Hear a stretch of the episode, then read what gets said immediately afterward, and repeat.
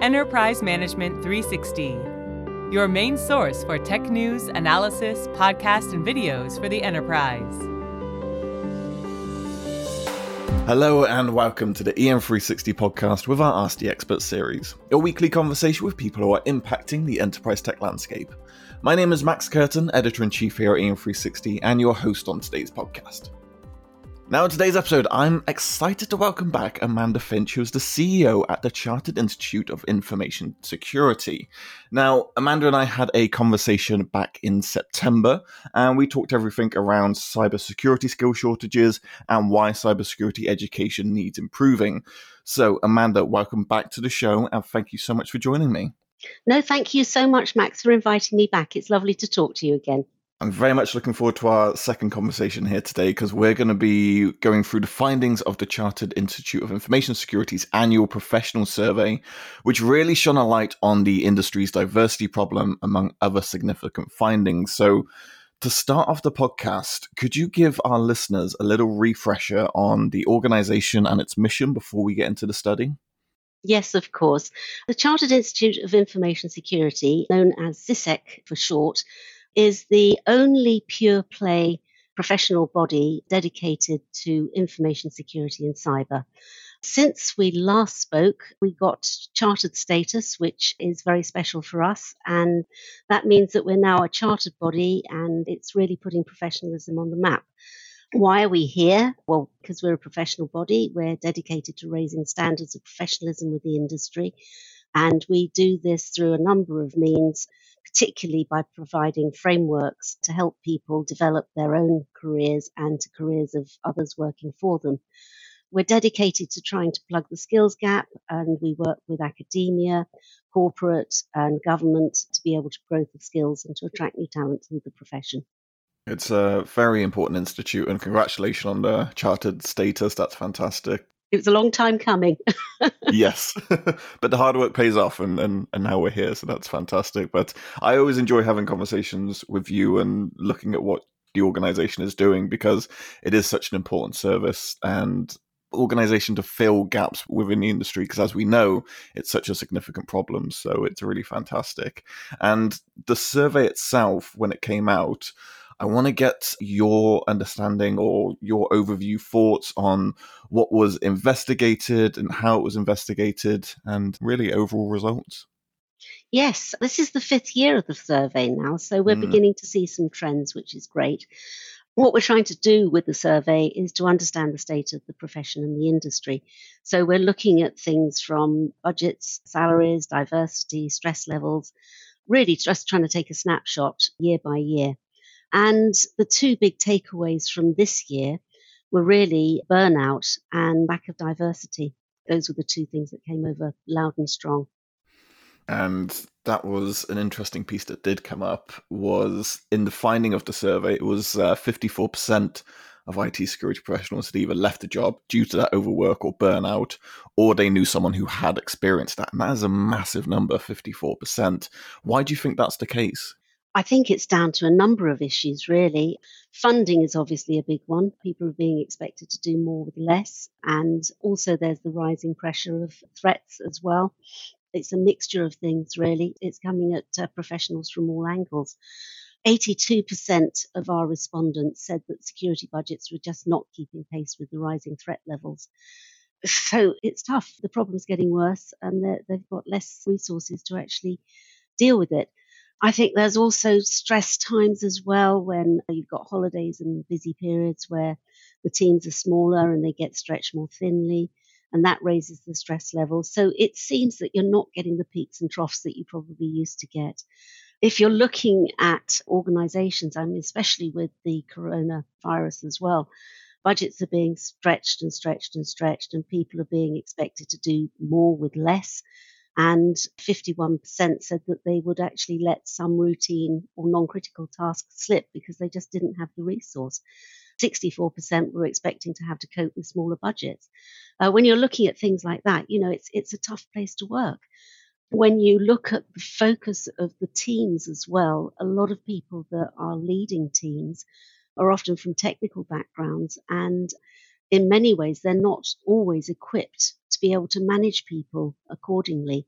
And that can end up with frustrated teams. And when we look at the reasons why people leave jobs, it's usually because they've got frustrated with the environment, they've not had enough opportunity, the burnout factor, obviously, but also bad management is one of the things that gets cited. So if you're stressed out as a team, you really need to have that support there to make you feel loved and wanted and to be managed properly as well. Mm-hmm. So there's lots of reasons really, and the COVID 19 virus is not going to make it any easier for people. No, definitely not. And I think you're 100% right with all of those points you mentioned because the problem with cybersecurity in general is it does feel like putting out lots of fires all over the place. And if there isn't that support and there isn't that nurturing environment, it can be very difficult to see the worth in yourself and, and as a company. So I understand completely where that angle comes from. Where does this kind of responsibility come from? If we take it from an organization standpoint, to nurture people in this role and to make them feel they're doing a good job and they're not just being weighed down by incoming threats. Does this come from a board level, a management level, or just an overall company attitude to improve worker happiness? I think the work happiness has to come really from all angles. Very important to be a top down thing. I think if the leadership is leading from the top and nurturing that culture within an organization, it's obviously going to be better. I think it's uh, also looking at things like HR, you know, that HR really need to be able to support leaders within their organization and to help them to upskill so that they can lead more effectively. And in many ways, when you're looking at the leadership of technical teams, you don't necessarily have to be that technical. You obviously need to understand the technology, but it's probably more important that you understand how to manage teams effectively, be able to balance workloads, understand that people need to be developed. You then need to obviously have the, the technical support around you to be able to, to deliver effectively. But all the best teams are actually a mix of people anyway. You don't want to have too many of, of one type of person. That's the way that teams, in my opinion, work more effectively, is if you've got a good mix. Definitely, because uh, it comes down to people's strengths at the end of the day, doesn't it? Absolutely. Okay, so another thing I found interesting was the industry's diversity problem came up in here, and I'd like to get a little bit more information from you about what you found in regards to this. Well, it's a problem we've had for a long time, and our respondents, only 10% were women. And it's far too low that cyber and information security should reflect the population.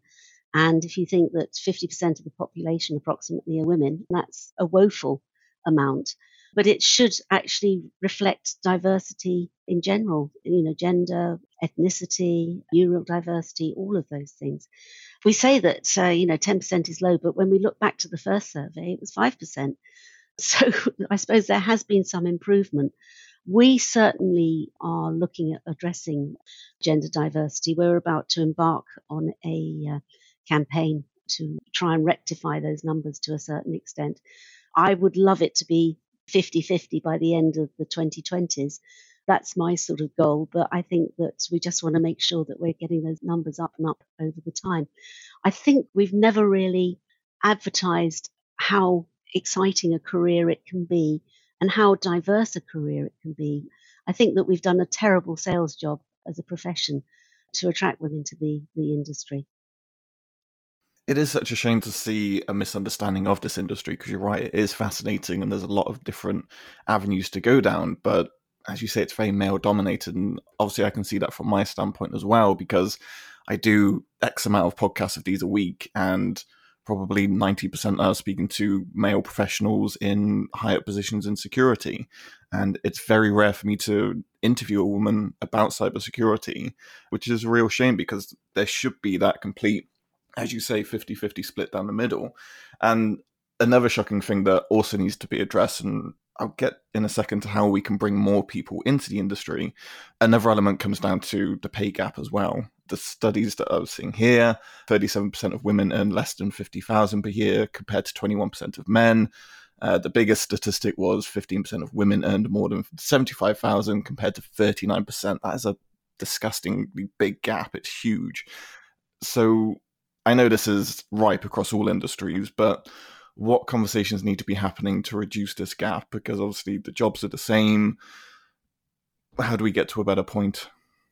Uh, it's it's a very tricky one because salaries are, are, are traditionally things that people don't talk openly about, and I think that organisations need to be made accountable in many ways for ensuring that they do pay fairly and they reward talent as it should be paid rather than uh, maybe it sounds terribly sexist, but you know, the guy going into the office and thumping the table and saying that they want more money is that it comes from all sides. Is I think we as women need to make sure that we demand more money as well because it's it's a two way thing from that side of it.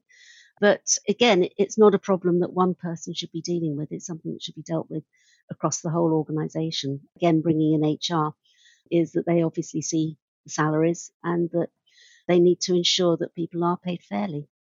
It needs to be a, a very open conversation kind of going forward. Yeah, definitely the golden question is how do we start to attract more people give the understanding of what it is instead of you know sitting at a computer and dealing with stuff coming in how do we show the actual good side and the interesting elements as to start from a school level more from a recruitment level what's the best method you reckon again, it's not one sort of fix is going to fix, you know, one size doesn't fit all. It's got to happen on a number of levels. Is that, as you, quite rightly said, that we've got to start from a very, very early age, getting people to think about cyber and infosec, basically, even sort of almost in primary school so that people are actually thinking about it from point of view of protecting themselves.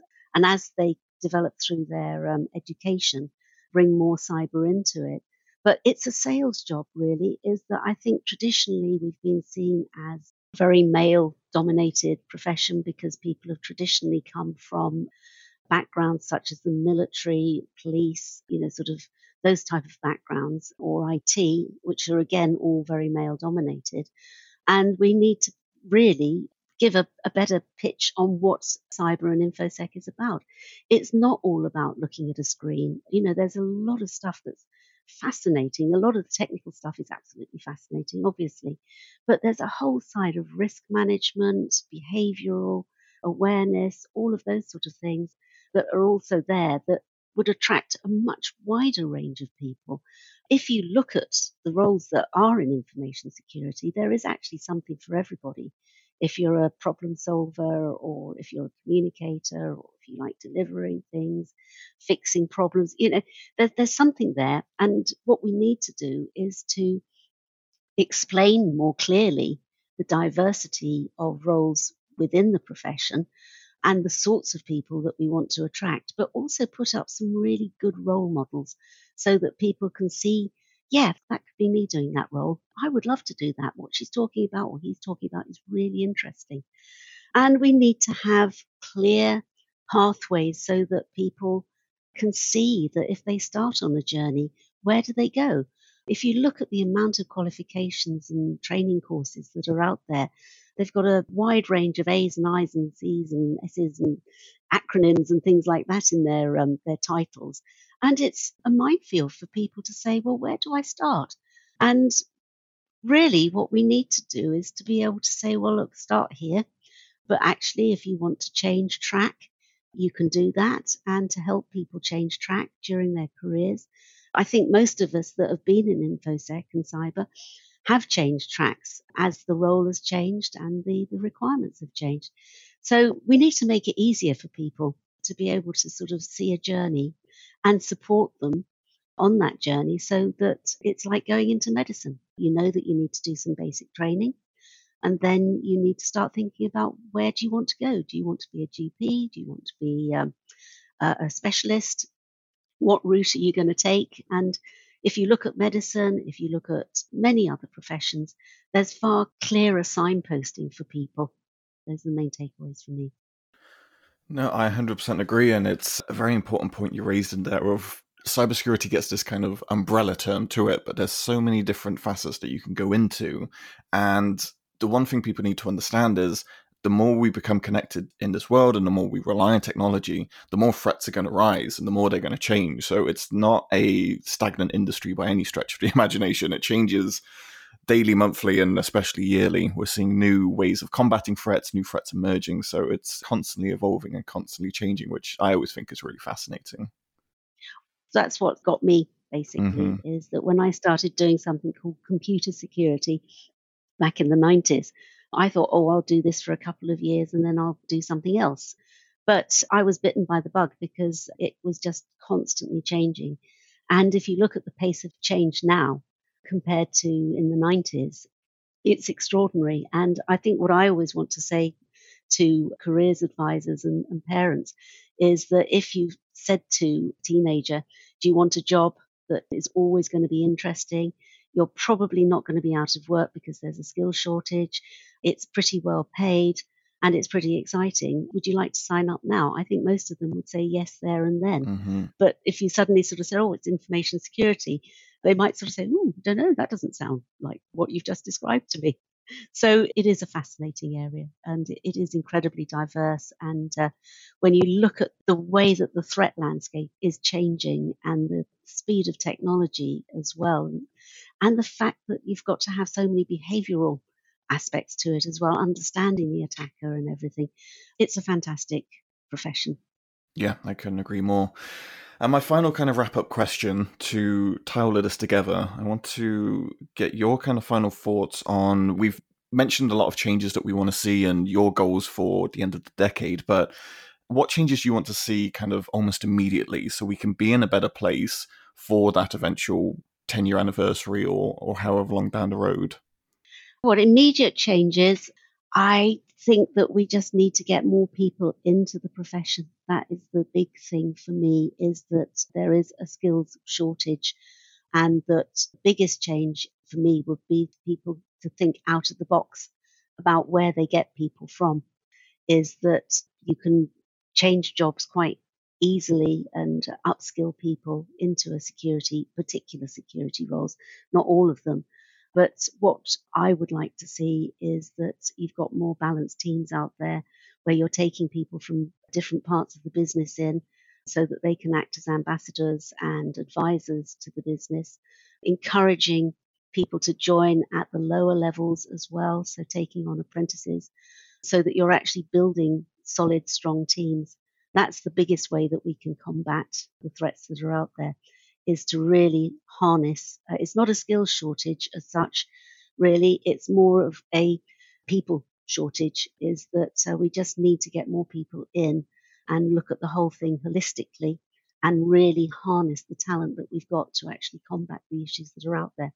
Is there anywhere that you'd recommend people go if they want more information or if they've been inspired by our conversation to dig a little deeper into cybersecurity? Well, come and see us come to our website. If you're interested in a career in information security or cyber, come and see us and we can point you in the right direction. Perfect. Amanda, it's been an absolute pleasure once again speaking to you. Thank you for coming back on the show, and I hope we get to have another conversation soon. Thank you so much. It's been lovely to talk with you again. Take care. Thanks, Amanda. And thank you, everyone who took the time to listen to this episode. We hope you took a lot away. And of course, please do go visit the website for more information if you want to get into a career in cybersecurity. You can also join in the conversation on our social channels at EM360 on Twitter and LinkedIn. We'll be back next week with another episode in our Ask the Expert series. Until then, we hope you have a fantastic week. And for more great content, please head on over to em360tech.com.